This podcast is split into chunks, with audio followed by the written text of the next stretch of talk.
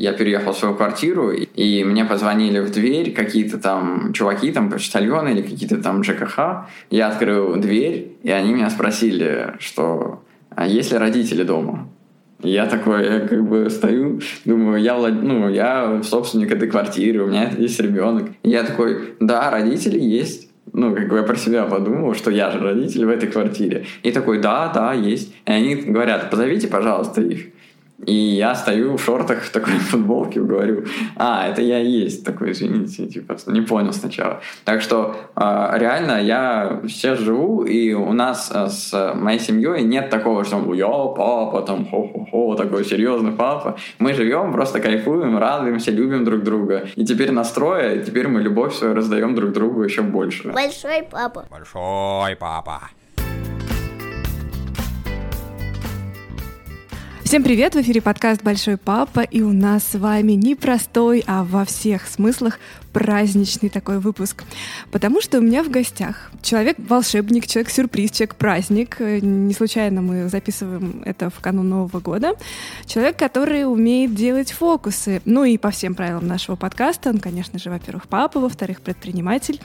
А в-третьих, еще и, что мне особенно гордо подчеркнуть, слушатель, который был первым нашим слушателем, поддержавшим подкаст «Большой папа». Вот делайте так же, как и Роман Шуроле у нас сегодня в студии. Привет!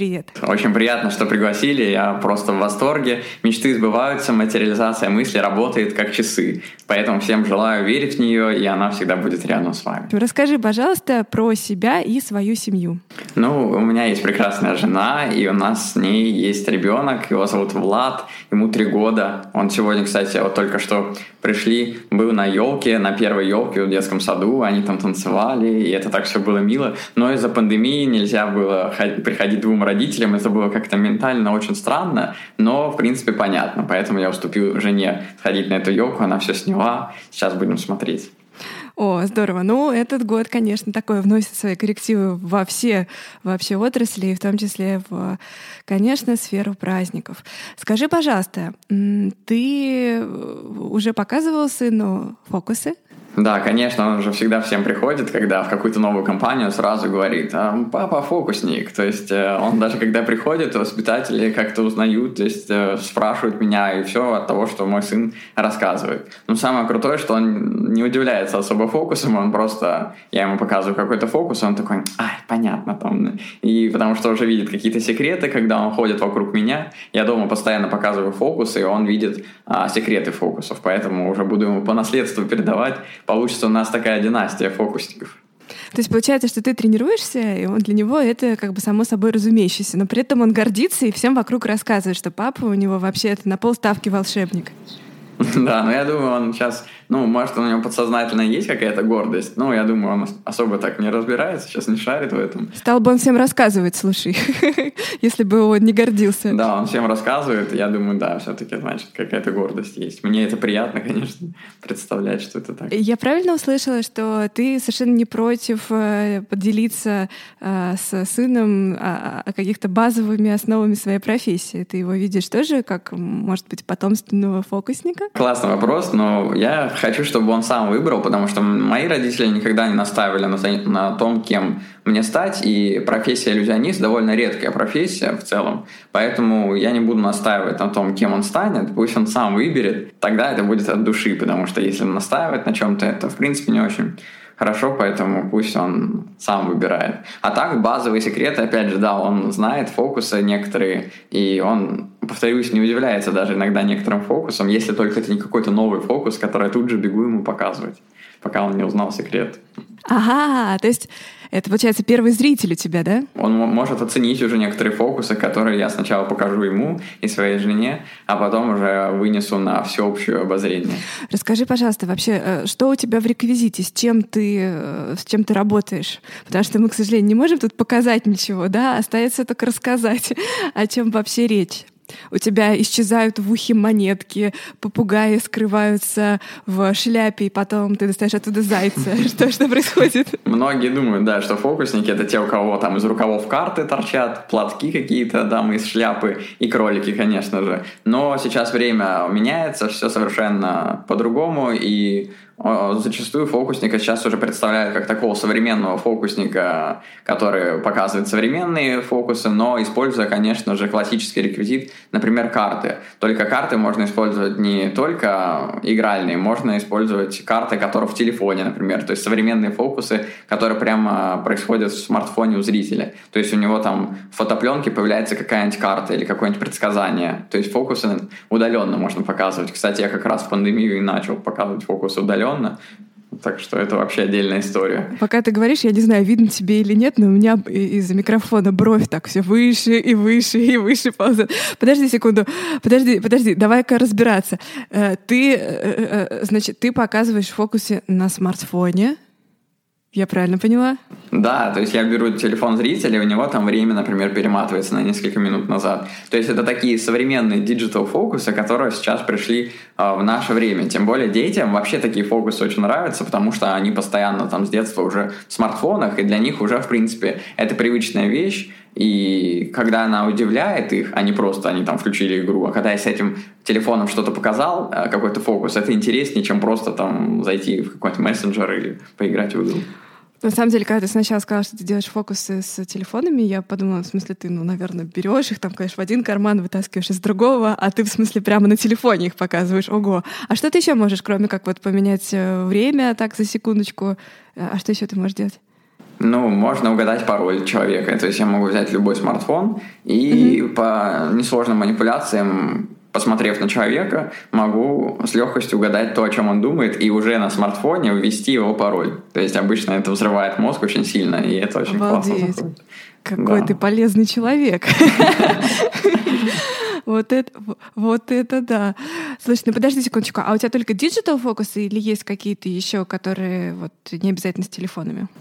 Конечно, да, у меня есть разные фокусы, и иногда меня приглашают с классическими фокусами. Это появление там карт из руки, например. Это может быть появление кролика из шляпы, и если такое нужно, то, конечно, у меня это все есть в моем арсенале фокусов, и я это с легкостью показываю. То есть я стою на сцене. То есть ты умеешь? Да, конечно, у меня есть эти фокусы, и более скажу, это классика жанра, и я с этого начинал. То есть как только я начал увлекаться фокусами, первое, что я начал делать, это вот классические фокусы, такие как фокусы с веревками, с платками, с монетами и с кроликом, появление шляпы и все такое. То есть сейчас уже это отходит на второй план, но в начале моей карьеры это было такое первостепенное мое. А вообще можешь описать, вот как выглядит твой рабочий день, когда у тебя есть заказ от клиентов? Что вообще происходит? Ты такой весь стоишь на сцене, в каком-то супер блестящем плаще с цилиндром или что? Играет музыка там.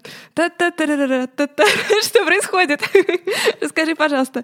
Многие привыкли, да, к такому ощущению, что фокусник, он работает только в цирке, да, но в цирке надо не забывать, что там по кругу же арена, и поэтому фокусникам сложно работать в цирке, поэтому это очень такое редко можно увидеть фокусника в цирке в привычном нам формате. Это просто такой стереотип скорее сложился, так же, как и в секрет фокуса, что фокусники прячут что-то в рукава. На самом деле фокусники вообще 0,1%, что что-то спрятали в рукава. Чаще всего это спрятано не там. Вот. И только каста фокусников знает, закрытый клуб фокусников знает, где на самом деле что прячется.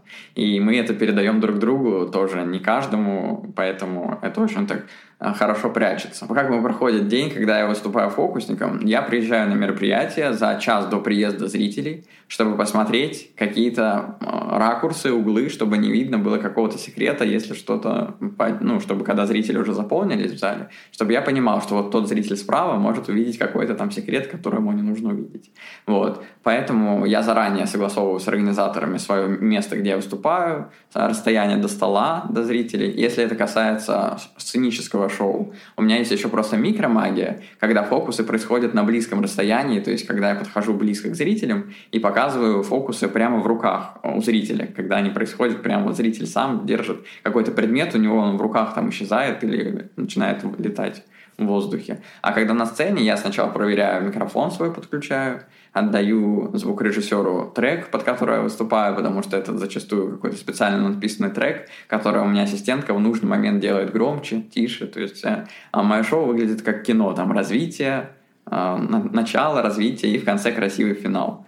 Вот. И после финала я захожу в гримерку, двери закрываются, и туда тоже никого не пускают, пока я не демонтирую свой реквизит. То есть пока я его не уберу, потому что там можно увидеть какие-то секреты, которые никому нельзя видеть.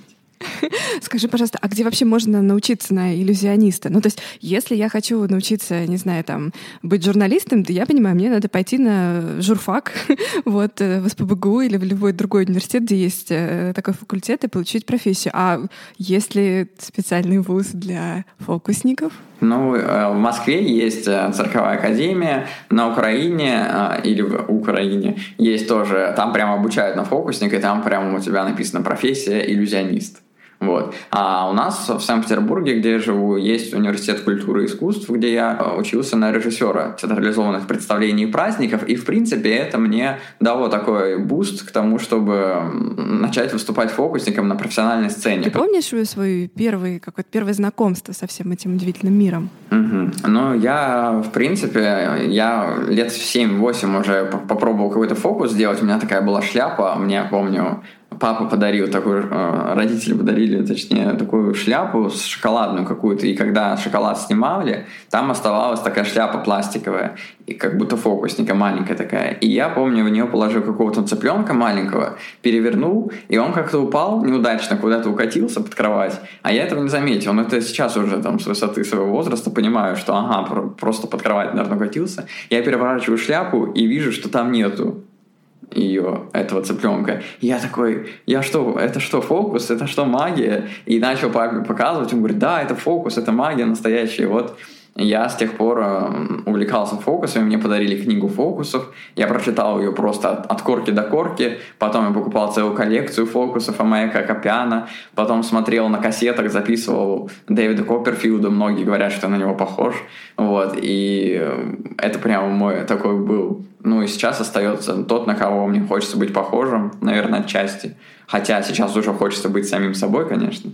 Вот. И я смотрел Дэвида Копперфилда записи на кассете, еще на видике тогда, и пересматривал, чтобы еще узнать секреты фокусов. И потом, это уже мне было лет 10, потом 12 лет, я уже сделал себе стол профессиональный там для фокусов, и меня даже как-то позвали выступить, я помню, в Доме кино было выступление, и я стоял маленький, показывал фокусы, и ко мне подошел какой-то мужчина, протянул номер телефона, и такой, позвони мне, я там, он какой-то продюсер, там, в общем, он говорит, у меня есть для тебя работка. Вот, но я так что-то потерял этот номер телефона, так не понял, интересно, кто это был, не знаю. Слушай, а что такое стол фокусника профессиональный? Ну, это такой стол, в котором спрятан некий реквизит, который не видно зрителям, и знаю об этих секретах только я. И когда я работаю за этим столом, где-то что-то происходит на этом столе, но это видит только фокусник и знает об этом. Остальным это выглядит как обычный стол. Мне очень нравится, я уж не знаю, слышно это или не слышно в чисто аудиоформате, но я вот и вижу, и слышу, как ты периодически так очень хитро улыбаешься. Вот. Это только я знаю. А вот здесь вот там что-то происходит, но этого не видно, и так сразу так хочется посмотреть на это. Скажи, пожалуйста, а ты уже планируешь, в какой момент ты вот сыну подаришь ту самую шляпу и первую книгу фокусов? Ну, очень такой красивый, романтический, да, вопрос получился, и такой милый. Спасибо большое за него. Ответ нет. Да, нет. Не планирую, пусть делает, что хочет. Сейчас такое время вообще, когда человек пусть сам выбирает. Вот, я просто буду жить, и мы просто будем жить, как живется сегодняшним днем, и я не хочу ничего загадывать, просто он будет видеть это, и если ему захочется, он просто спросит меня там, а он сейчас даже спрашивает, там, когда я приезжаю с работы, у меня такой чемоданчик, я приезжаю с этим чемоданчиком домой, и он такой, открой, там, я возьму там лампочку там для фокуса. И он уже знает, что это лампочка, он сейчас ее возьмет. И пока я разгребаю реквизит и перекладываю его в комнату для реквизита, он играет в эту лампочку. Там она зажигается, тухнет сама. А сколько вообще должно быть лет человеку, чтобы получались какие-то, может быть, базовые фокусы? Вот 10 лет, когда ты начал, этот возраст и есть, или можно и раньше начинать? Ну, я думаю, сейчас уже можно и раньше начинать, но где-то 9-10 лет есть вот, когда сценическое шоу, когда есть конкурс иллюзионистов, есть такое направление «Детская магия». И там вот как раз ребята от 8 до 13 лет, они уже показывают крутой скилл в своих фокусах, и я даже смотрю сейчас и удивляюсь, как, что это возможно вообще в таком возрасте, показывать такие фокусы, и я такой думаю, что... Такое невозможно вообще. Они спокойно в 10 лет показывают очень крутые фокусы, до которых мне даже... То есть я вроде бы уже столько лет выступаю, но я, понятно, как шоумен больше. У меня есть программа, которую я просто по всему миру работаю, а они просто именно репетируют классные фокусы, и они их настолько классно оттачивают, что смотришь и думаешь, что это просто чудо какое-то. И, ну, они, конечно, еще маленькие для выступлений, именно на коммерческой основе, но для себя они просто показывают очень крутой уровень и выигрывают международные просто призы. Я так далека от этого, что я сейчас такая, международные конкурсы для юных фокусников существуют. Понятно.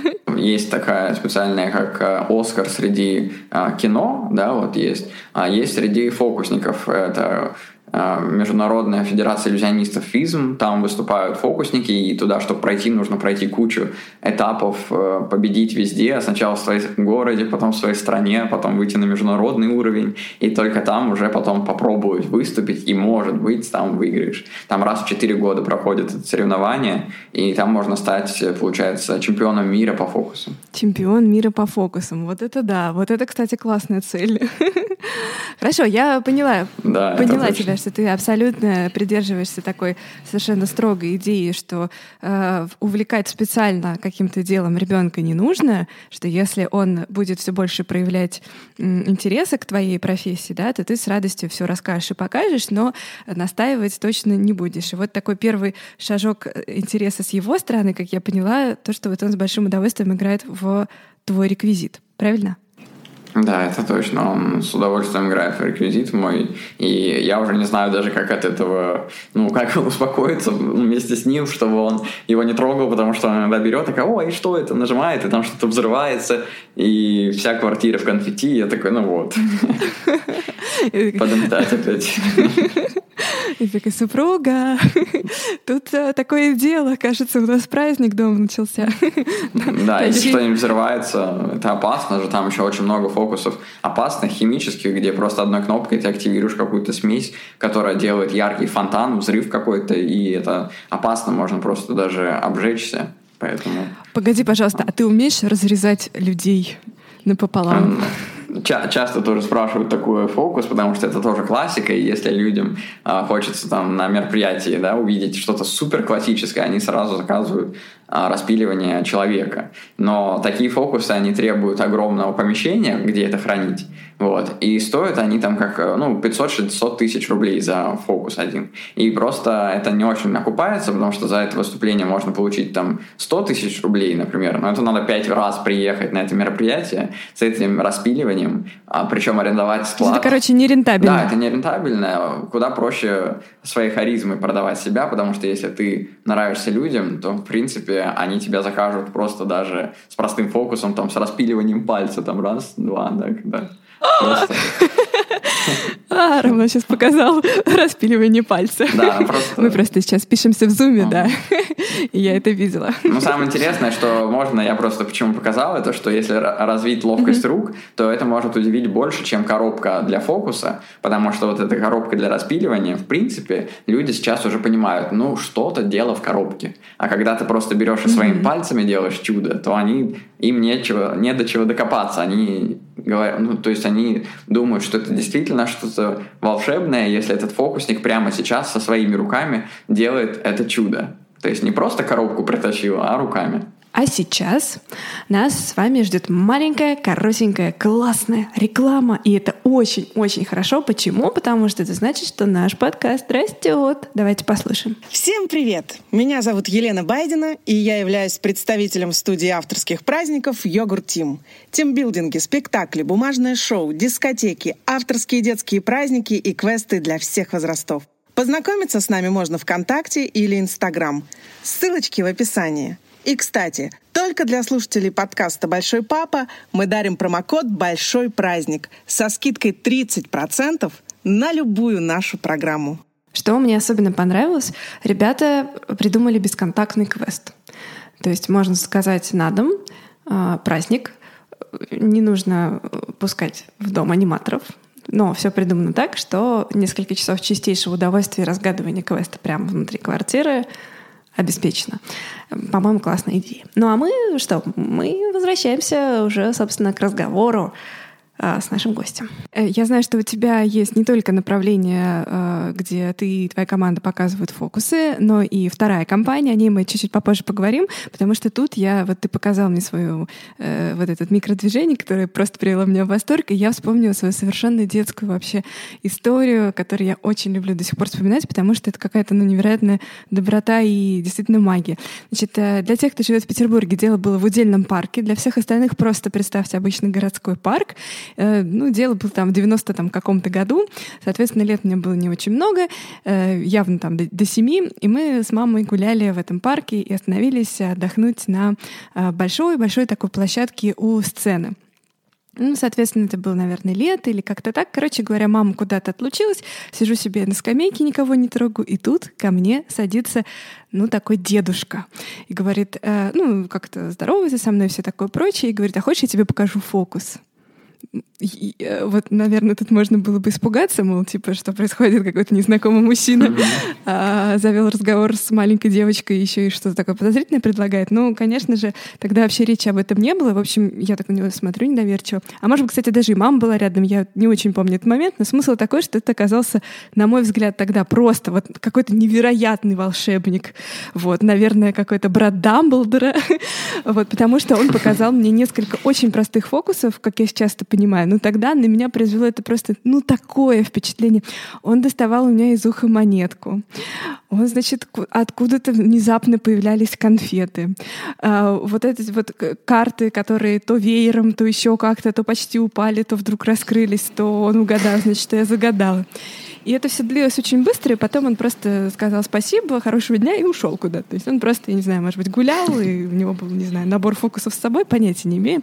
Но я осталась таким просто нереальным впечатлением, которое уже 30 лет ношу с собой. Примерно так.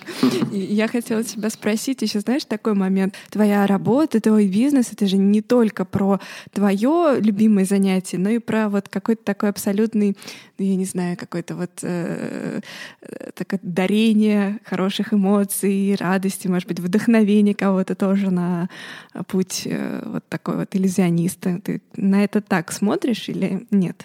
Или это все бизнес, just for business? Нет, конечно, сейчас раньше я, когда только начал показывать фокусы, мне начало это приносить стабильный доход. Я понял, что это очень круто, это можно заниматься супер своим любимым делом, от которого ты просто кайфуешь, а потом еще и деньги приносит. И я думаю, обалдеть, как это круто, это просто сочетание супер всего самого крутого, когда тебе это нравится, когда тебе приносит удовольствие, не очень много времени занимает, там у меня шоу 20 минут в день, да, проходит, остальное время свободен, и денег мне хватает.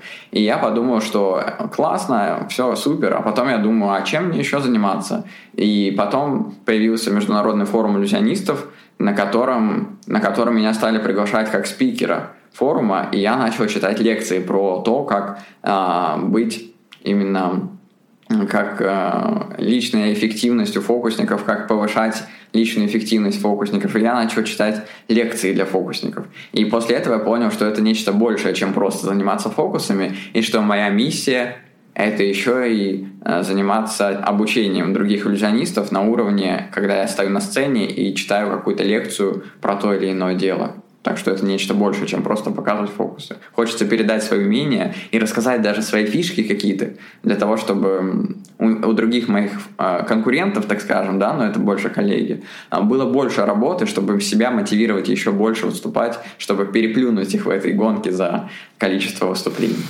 Да, я поняла. Это у тебя есть еще какие-то, получается, образовательные курсы, да? Не курсы образовательные, это больше меня приглашают на форум иллюзионистов международный, где я уже для всех фокусников выступаю один раз, там нету записи, то есть там только для тех, кто строго пришел на мероприятие. Там очень строго с охраной, чтобы там были только фокусники, потому что на сцене рассказываются секреты, и если это просочится в сеть, то это не очень хорошо в целом для нашей индустрии. На самом деле я, конечно, вот здесь испытываю такие, как сказать, я пытаюсь жонглировать несколькими темами, потому что, с одной стороны, мне по-человечески просто невероятно интересно то, чем ты занимаешься, и я уверена, аудитории подкаста «Большой папа» тоже это очень интересно. С другой стороны, вообще-то мы тут собрались про детей поговорить. Вот. И это тоже очень важная история, поэтому давай пока поставим на паузу историю с фокусами и немножко перейдем к уже непосредственно твоей тоже главной роли в жизни, роли отца. Скажи, пожалуйста, что у тебя вообще в жизни поменялось в тот момент, когда ты оказался папой? Ну, я вообще очень молодо выгляжу, мне там не все могут дать даже 29 лет, сколько мне сейчас, и когда я переехал в свою квартиру, и у нас уже ребенок, да, был, и мне позвонили в дверь какие-то там чуваки, там почтальоны или какие-то там ЖКХ, там что-то проверяли какие-то трубы, я открыл дверь, и они меня спросили, что а есть ли родители дома? Я такой, я как бы стою, думаю, я собственник этой квартиры, у меня есть ребенок. И самое смешное, что я не понял сначала приколы, и я подумал, что если есть родители, я почему-то про себя подумал, что я же родитель. И я такой, да, родители есть. Я про себя подумал, что я же родитель в этой квартире. И такой, да, есть. И они говорят, позовите, пожалуйста, их.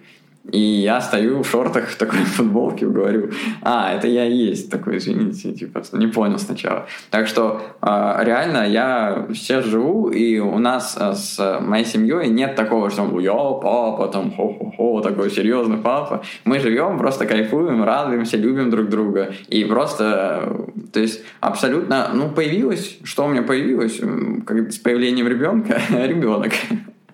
Вот, то есть он появился, мы живем, и теперь настрое, и теперь мы любовь свою раздаем друг другу еще больше. Раньше там между женой, а теперь втроем. Помешало ли это тебе, вот ты говоришь, что ты выступаешь часто там не только в Петербурге или России, это помешало тебе куда-то ездить, да? Не берем этот год, понятное дело, странный немножко в этом отношении. А вообще, или, может быть, ты по-другому стал относиться к, не знаю, количеству заказов. Раньше бы не поехала, сейчас точно поедешь.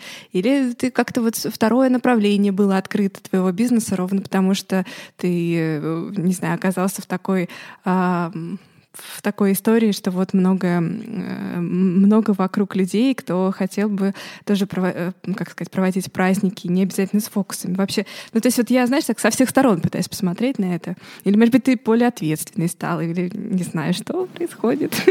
Не, конечно, ответственность, да, это точно, это классика, наверное, когда ответственность появляется больше, потому что я начинаю понимать, что, у меня теперь уже есть еще один человек, которого нужно обеспечить, чтобы он там, чтобы он был чистый, опрятный, чтобы он получал то, что он хочет в плане там каких-то развлечений, чтобы были просто деньги на это, грубо говоря, потому что если просто сидеть, ничего не делать, то понятно, что один сам с собой, может быть, и просидишь тогда чуть-чуть, а когда уже есть человек, который не сможет сам, нужно, конечно, за него это все делать, и поэтому ответственность у меня есть перед этим. А так, когда я выступаю с появлением ребенка, конечно, мне хочется быстрее домой вернуться. Вот. А раньше такого особо не было, потому что я там выступаю, у меня следующее мероприятие там через 2 часа, и я сидел просто где-то в кафе, ждал, а тут понимаю, что нужно как-то график спланировать так, чтобы поскорее вернуться к семье. Поэтому, конечно, с появлением ребенка у меня график стал... Я более стал избирательный в заказах, нежели просто поехать куда-то выступить. Я стал либо ценник очень дорого ставить, чтобы меня точно, если заказали, чтобы я поехал или всю семью с собой взял на гастроли.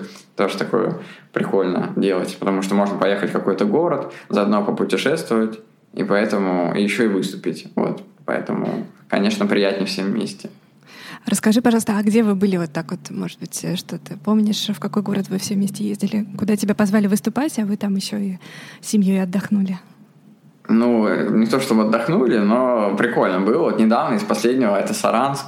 Меня пригласили в Саранск. Это такой небольшой вроде город, но там какие-то заводы там крутые, там какие-то серьезные какие-то дядечки, которые любят заказывать фокусы. И они меня пригласили туда, и мы туда съездили и просто посмотрели красивые там церкви, храмы, погуляли. Там в Новгород тоже приглашали, мы ездили туда. Еще на всякие съемки, когда приглашают в Москву, например, можно поехать тоже с семьей погулять просто, потому что у меня как Москва город такой очень шустрый, и мне как-то Санкт-Петербург нравится, он такой романтичный, приятный, такой спокойный, при этом там можно успеть много по работе выступить, а когда едем в Москву, это для нас тоже такое путешествие, такие, о, сейчас посмотрим, самую классику Кремль, там, ну, такие простые истории, вот, ну, конечно, это уже все пройдено, но всегда мы рады вместе поехать туда и посмотреть всей семьей.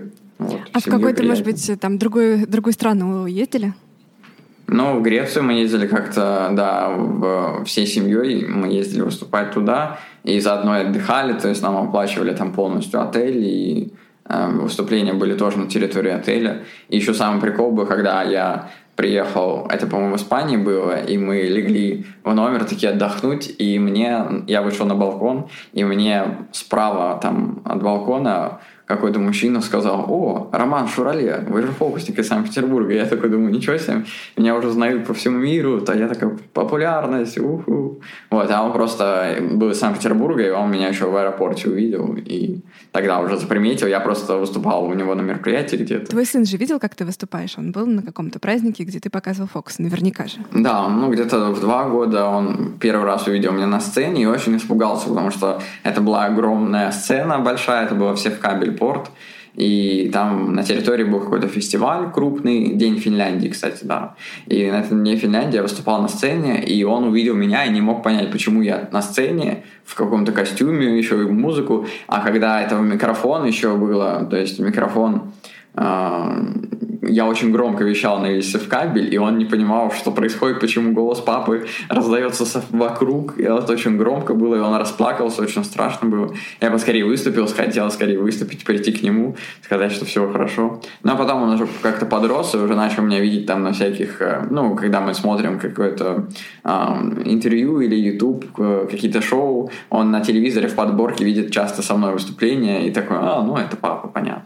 Он в костюме, это значит фокусы какие-то». И он просто уже спокойно к этому относится, и уже в 3 года сейчас уже не пугается, конечно. Уже просто, если я где-то выступаю, он видит такой: «О, этот реквизит я видел у себя дома». Там, когда я что-то показываю, фокус, какой-то появляющаяся какая-то лента, например, из руки, там, из ниоткуда появляется какой-то фонтан, он такой своим друзьям говорит: «А, мы дома с этим играем реквизитом».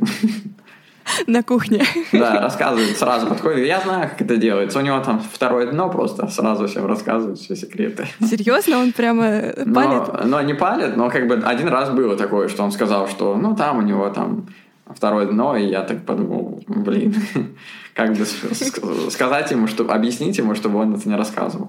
Надо взять, да, подписку о неразглашении сына 3-летнего. Да. Хочу больше понять, какой ты папа. Вот расскажи, пожалуйста, есть ли у тебя какие-то вот традиции, может быть, что ты обязательно делаешь раз в неделю с сыном? Или какие-то у вас, может быть, есть правила дома, да? Или, может быть, у тебя есть любимые какие-то вот дела, которые вы только вдвоем делаете, там, без всяких других родственников и мамы? В последние полгода это вообще еще усиливается с каждым разом, когда мы перед сном, например, ну, у нас нет такого, что сегодня ты укладываешь Ладу спать, там, ну, просто как-то вечером, там, все как-то само собой получается. Там, если я вижу, что у Вики, у моей жены, там какие-то дела там за компьютером и что-то она делает, я просто это сразу там считываю, да, потому что она сидит за компьютером. Вот, и я понимаю, что ну ладно, пойду укладывать Лада, и мы как-то так все плавно делаем, то есть у нас нет какого-то там регламента, что сейчас там ты укладываешь, или сейчас там ты моешь посуду, например, или сейчас ты идешь там с Владом гулять. Мы как-то это просто спокойненько живем, и все у нас легко, лайтово проходит. Вообще всем советую делать так же, чтобы не было какого-то бюрократии, что ли, или как это, когда вот все четко слишком, ну, то есть это должна быть все-таки жизнь в этом какая-то. Вот, и поэтому мы с Владом, когда он ложится спать, я иногда к ним прихожу, когда вот даже когда моя жена уже расскажет сказку, уже когда споет песню, уже когда все, Влад мне просит еще рассказать все то же самое, только он говорит шутиное, то есть он как шутка, типа шутливая, только он говорит шутиное. Расскажи мне шутиную сказку, и я рассказываю сказку, только там какие-то небылицы, такое, то есть то, что не существует. Еще мы с ним проговариваем, как прошел день, и когда мы это все рассказываем, он еще просит рассказать, как был шутийный день. И я рассказываю, что с утра мы проснулись, полетели на вертолете в магазин. Ну, то есть то, чего не было. И он смеется, и я ему говорю, а что было дальше? Он говорит, а потом там был Сева, ну, там мой друг, и он стоял за кассой и продавал картошку. Ну, то есть какие-то такие истории, такие шутки. И он как... Он таким юмористом, мы так поняли, растет, потому что он выдумывает эти истории просто так и говорит, а потом мы сели там на птицу и полетели не домой, там, а на крышу дома. То есть какие-то такие небылицы он рассказывает, и мы очень смеемся от этого, и вот мы с ним вдвоем так все время делаем. Вот. Ну и, конечно, отдельная история, это когда мы реквизит для фокусов разбираем, это тоже очень, на самом деле, такая история, потому что это как традиция, я прихожу с работы, опять же, вот повторюсь, с этим чемоданчиком, и мы там ковыряемся и постоянно что-то смотрим, вот. Чаще всего жена в этот момент не вмешивается в процесс. Это такой между собойчик наш. Ну и там всякие снежки тоже, вот когда снег выпадает, тоже хочу сказать, что с удовольствием просто изваляюсь весь в луже вместе с Владом, и то, что он скатывается с горки и приезжает не на ноги, а просто на спину и в лужу скатывается весь мокрый, я тоже за это, потому что когда я сейчас и думаю, да ладно, что такого, типа мы вдвоем это делаем, и мы все мокрые, все, нас можно просто выжимать как вату с водой, и мы смеемся, веселимся, это вдвоем делаем. И я так иногда поглядываю, что не часто вообще в целом такие ситуации вижу за окном, потому что чаще всего это нельзя в воду идти, нельзя намочиться, нельзя там что сделать, а в итоге у нас Влад, например, мы с ним когда вот в снежки играем, он весь мокрый, он приходит домой, и нет такого, что он там заболел от этого. То есть это просто наше все ограничение. Ну, кстати, вот в Финляндии специальные, по-моему, есть даже такие комбинезоны в детском саду. Они, примерно одинаковые у всех, плюс-минус. Просто потому, что там довольно много гуляют, и там зимой довольно холодно. И смысл такой, что эти комбинезоны теплые, функциональные, и они как бы не смысл такой, что вот у меня такой красивый, а у меня вот со звездой, а вот еще что-то. То есть нет, он просто должен быть теплый, легко стирающийся и функциональный, чтобы удобно было бегать, потому что там как раз тоже, вот насколько я вот помню по своим каким-то впечатлениям, и история в том, что, да, воспитатели не говорят «не беги туда, не иди туда», а наоборот, совершенно спокойно все это реагирует. Так что это, конечно, круто. Да, это интересно. Да, еще здорово, вот тот момент мне очень понравился. Во-первых, я возьму себе на заметку про шутейный день, потому что, мне кажется, так можно... у меня вот нет детей, но я думаю, что так можно и с друзьями делать, и с мужем. А когда дети появятся, то это очень крутая история так делать с детьми, потому что, действительно, это же вот отличный способ поговорить, как прошел день, и помимо всех этих, посмеяться, и помимо всех этих шуток, может быть, между ними узнать что-то вот действительно интересное, о чем вот человек переживает, может быть, это классный, слушать. Да, способ. Это еще развивает воображение, кстати, когда он это все придумывает, он как-то из головы у себя это берет, и это развивает его какую-то логику мышления, потому что надо же придумать, чтобы это все связано было, чтобы это... Образное мышление. Да, точно, образное мышление развивается. Да, мне еще понравилось, что ты не играешь такую роль. Так, вот, хорошо, можешь бегать в лужу. Я, пожалуй, не буду, я же папа. Такой, да, конечно, лужа, ура! Побежали вдвоем. Да, я тоже с удовольствием вместе с ним в этой луже потусуюсь, потому что у нас жизнь же не такая длинная, чтобы там откладывать на потом что-то. Поэтому вообще, в принципе, нам осталось. Вот я когда книгу писал, свою, я там написал про то, что мы живем там 700 миллионов секунд. Я посчитал, что там какую-то часть жизни мы спим, работаем, там бытовыми делами занимаемся, потом что, какое-то время на сериалы, там, на все остальное такое простое, а потом на то, чтобы что-то делать, вот что-то сделать в свободное время, вычел, и осталось 700 миллионов секунд. Там просто какая-то смешная цифра где-то, да, столько, на то, чтобы что-то сделать. И все. Если это время закончится, просто мы от старости умрем, причем с учетом, что это будет до 90 лет, я считал, что ли, а не все доживут до этого времени, а еще я считал это 4 года назад.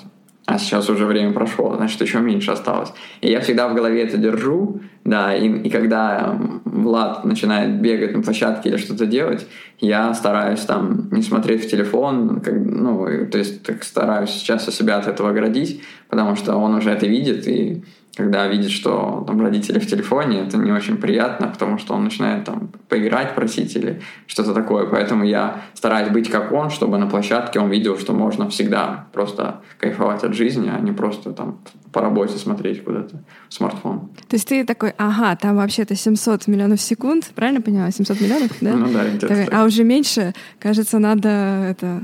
Все, откладываем телефон. Если ребенок просит поваляться в луже, срочно валяемся в луже, а то секунды тикают. Да. Но просто потом, когда? Потом мы придем домой, и там нужно будет пойти поспать, там тихий час, например, потом поесть, и уже и спать пора. Ну, или поиграть. А когда играть в луже, если ты стоишь перед этой лужей? То есть это очень такая жесткая, на самом деле, тема. Нужно брать... Цитаты великих людей. Если ты стоишь перед лужей, поиграй в луже. Да, надо просто брать и делать, и никогда не откладывать на потом то, что ты задумал, поэтому я никогда не люблю говорить, что надо будет сделать это, или надо будет заняться этим, я вот никогда не делаю, даже для себя, мне даже страшно произносить вслух это, что я отложу это на потом, я просто предпочитаю промолчать. Да, есть же правило 5 секунд, когда вот если ты подумал о чем-то, попробуй хотя бы микрошаг сделать в этом направлении, тогда будет определенный импульс, чтобы ты вообще закончил это дело, иначе так и останется там где-то в планах. Это классная история. Точно. Так ребенок меня сам учит больше, чем я его, тем, что он просто берет и делает сейчас, он хочет играть, он, например, говорит, я возьму сейчас этого динозавра, и прямо сейчас берет его, несмотря на то, что он там в одном ботинке, ему надо сейчас идти уже с утра в садик, а он берет и говорит, я пойду сейчас поиграю, просто спокойно садится и играет, то есть зато он не откладывает на потом, то есть тут уже он учит меня, а не я его, поэтому у нас такое взаимопонимание, что нужно делать так, а я ему как-то рекомендую, я на эту историю посмотрел, а он мне говорит, что лучше, сделаем вот так вот. То есть у нас такое максимальное взаимопонимание и не настаивание друг на друга. По-моему, пора вообще поговорить про твой второй бизнес, который в этом году выстрелил просто невероятно, насколько я понимаю, да? Mm-hmm. Что это вообще такое? И перед этим расскажи, а где тебя найти вообще? Как называется твоя компания? И куда надо нашим слушателям, заинтересовавшимся, посмотреть, чтобы, во-первых, выяснить, выглядишь ли ты как Дэвид Копперфильд, а во-вторых, у тебя красивый сайт, я знаю. В общем, давай, рассказывай. Сайт shurole.ru. Да, в принципе, можно просто написать в любом поисковике Роман Шуроле, и все, это вся информация обо мне будет, потому что я уже 10 лет в этом бизнесе, именно выступаю уже 10 лет. Вот. А потом, когда случилась пандемия, в марте мы просто обалдели от того, что все мероприятия отменились, и все выпускные, которые у меня забронированы, май, июнь, июль, и даже свадьбы, которые были летом, это было около 40-50 где-то выступлений, они все отменились из-за пандемии, вышли постановления, и меня попросили все назад предоплаты, там около 1,5 миллиона рублей где-то просто попросили вернуть. И так ситуация, да, такая не очень приятная, когда мероприятий нету и нужны деньги, а надо как-то зарабатывать, а еще и попросили вернуть предоплаты. Это просто было очень, конечно, жестко. Я подумал, что нужно что-то делать, нельзя оставлять все так, как есть, потому что вот как все просто, отменили, считай, коронавирус случается, отменяют в первую очередь праздники, потому что они не так нужны, можно и без них, грубо говоря, прожить. То есть если без общественного транспорта, там, без аптеки ты не проживешь, без магазина, то без фокуса, в принципе, проживешь. И запретили всем вообще развлечения. И я подумал, что нужно что-то делать. Мы сняли загородный дом, уехали с семьей от коронавируса подальше. И я сижу на втором этаже в комнате и думаю, так, теперь у меня нет выступлений, я еще далеко от Санкт-Петербурга. И я подумал, что, буду показывать фокусы в Zoom, потому что это возможность по всему миру показывать фокусы. Я скачал это приложение, разобрался в этом, поставил свет красивый, камеру там настроил покачественнее. И начал настраивать рекламу на первый в России онлайн-фокусник. Там онлайн-фокусы, такого вы еще не видели, там прикоснись к магии на расстоянии там вытянутой руки. через Skype. И он нам написал рекламу, все очень разрекламировал, вложил туда деньги чуть-чуть. И начали обращаться ко мне люди, потому что дети их родителей дома не знали, чем заняться в пандемию, и они такие: «О, будем искать, чем развлечься на карантине». И они нарвались на меня, и у меня был сайт переделан, там страничка сделана под онлайн-фокусник, и я начал первый в России выступать в фокусы онлайн. Начали об этом говорить все, сразу среди фокусников все начали опять обсуждать, что я сделал что-то новое, вот, как и частенько я что-то делаю, да, в развитии там индустрии нашей. И для детей я начал показывать фокусы онлайн, вот. И потом я понял, что настолько большой спрос, что ты просто сидишь дома и спокойно перед компьютером в Zoom показываешь фокусы. Потом я начал обучать фокусам через Zoom, потому что там можно вторую камеру поставить, в Zoom есть возможности такие, и делать обучение, мастер-класс по фокусам. И потом меня начали спрашивать: а что ты еще можешь, кроме фокусов, в онлайне? И я подумал, что у нас есть разные мастер-классы, и я полностью придумал новый проект, я сел на 4 дня просто с нуля, сделал сайт, showbest.ru. Это мой второй новый проект, который сейчас уже там просто на первых строчках везде. И сегодня я подсчитывал итоги года, то, как он мне, сколько он принес мне прибыль, какая доходность этого была. Я просто удивился, что настолько это выстрелило. И это организация онлайн-праздников, то есть мы начали делать корпоративы, свадьбы, выпускные в Zoom. И не только шоу фокусов через этот сайт можно заказать шоу там музыканта, который сыграет для тебя какую-то песню в Zoom на празднике. И люди реально начали обращаться, особенно пожилые, что меня удивило, из Москвы. Они начали заказывать через Zoom праздники, довольно состоятельные люди. Они начали делать праздники по всему миру. То есть человек из Москвы собирает всех своих старых друзей через Zoom, которые живут уже за границей или где-то еще в России, в других городах. И они отмечают праздник, где их ведет праздник ведущий. Там он проводит всякие конкурсы, угадай мелодию, проводит викторину, квиз. Там на заднем плане он там сидит, у него там хромакей, зеленый такой фон, и там меняется. Вот. И потом начали заказывать эти праздники. Я думаю, ничего себе, как это классно заходит. Давайте сделаем еще и корпоративы. Мы сняли студию, сделали классный промо-ролик и тоже его рекламу запустили.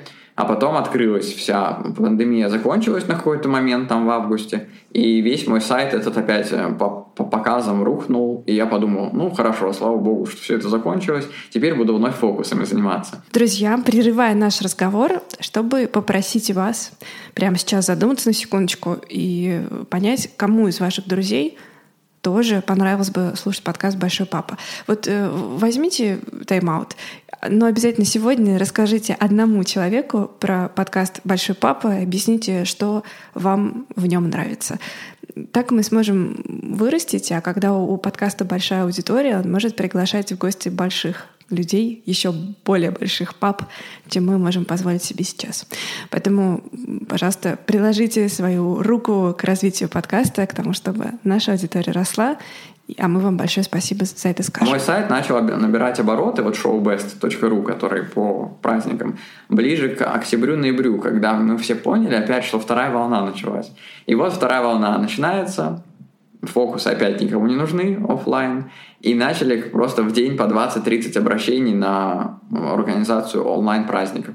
И я взял себе кучу помощников, я понял, что я не справляюсь, потому что разговаривать с серьезными топ-менеджерами крупных фирм, которые со мной обращаются, я не могу, потому что я привык фокусничать, и я просто с ними разговариваю очень весело, там в Zoom провожу всякие демонстрации своих возможностей, очень весело, там как-то они меня не воспринимают всерьез.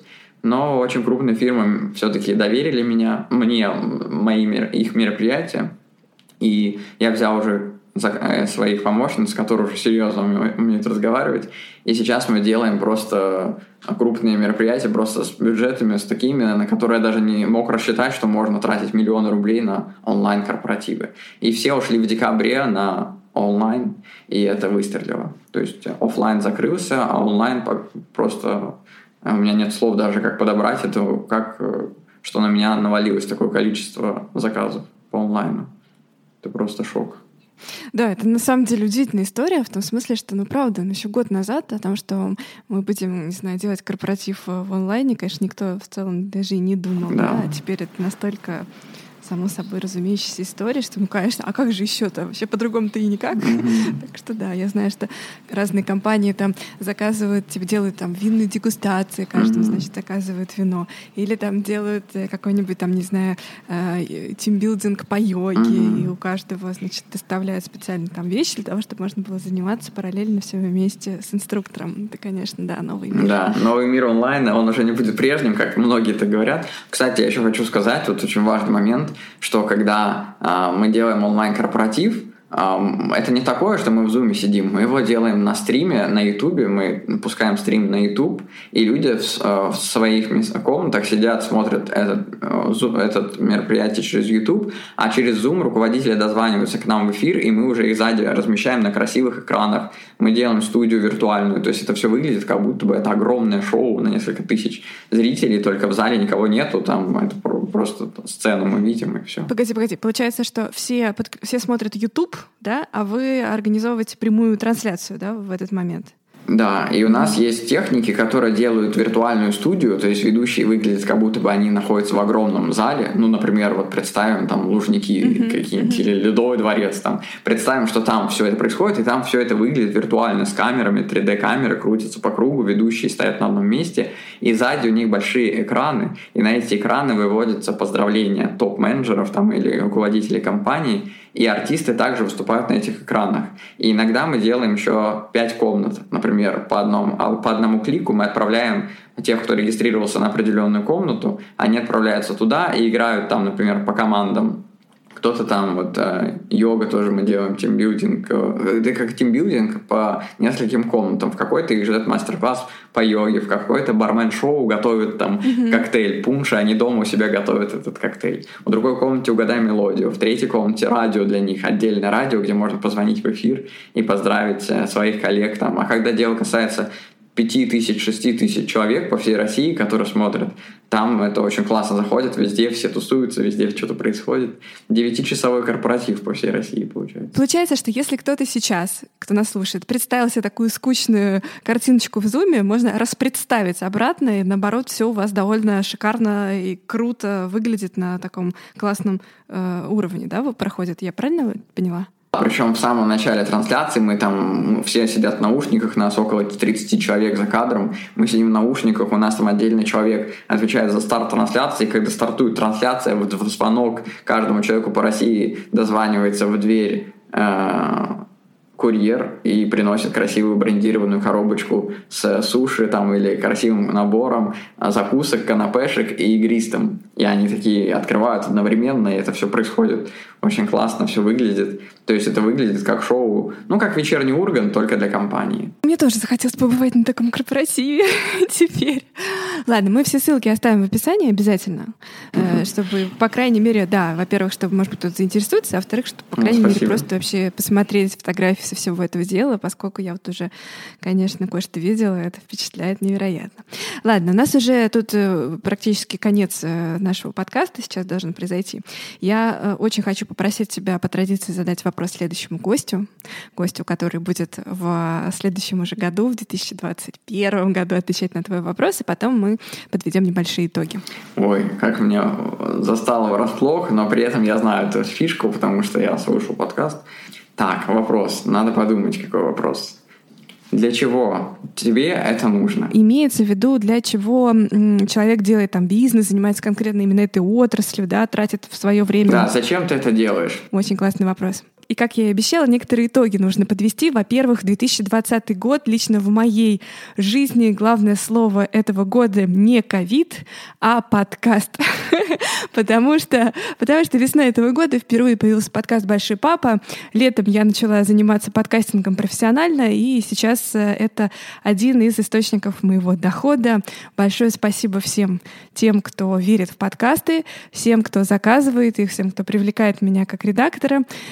И, конечно же, моим дорогим слушателям, которые замечательные мои, которые поддерживают меня звонкой монетой. Кстати, вы можете это сделать и сейчас. Ссылки, как это сделать, легко и просто в описании. Просто перевод можно сделать. Буду рада любой сумме, традиционно это говорю. Это первое. Второе, значит, мы с вами, мои дорогие, попали в несколько топов самых разных вообще подкаст-платформ. И тут Еще раз вам говорю большое спасибо. И на Яндексе мы попадали в крутые плейлисты, и на Apple, и на Castbox, в общем, везде. Под конец года ВКонтакте включили нас в фичеринг. В общем, да, мы растем, это очень круто. За все время подкаст «Большой папа» прослушала с весны вот по декабрь 2020 года. Подкаст прослушали больше 42 миллионов, было бы круто, 42 тысяч человек. Да, ребята, еще ничего не было просто даже вот в январе прошлого года. А тут мы, смотрите же, какой армии с вами живем. Поэтому, да, не переключайтесь. Я обещаю, что в следующем году будет еще интереснее, поскольку уже записано несколько просто офигительных зажигательных выпусков. На этом мы с вами прощаемся. Я вам желаю классного Нового года во всех смыслах. И что, пока-пока.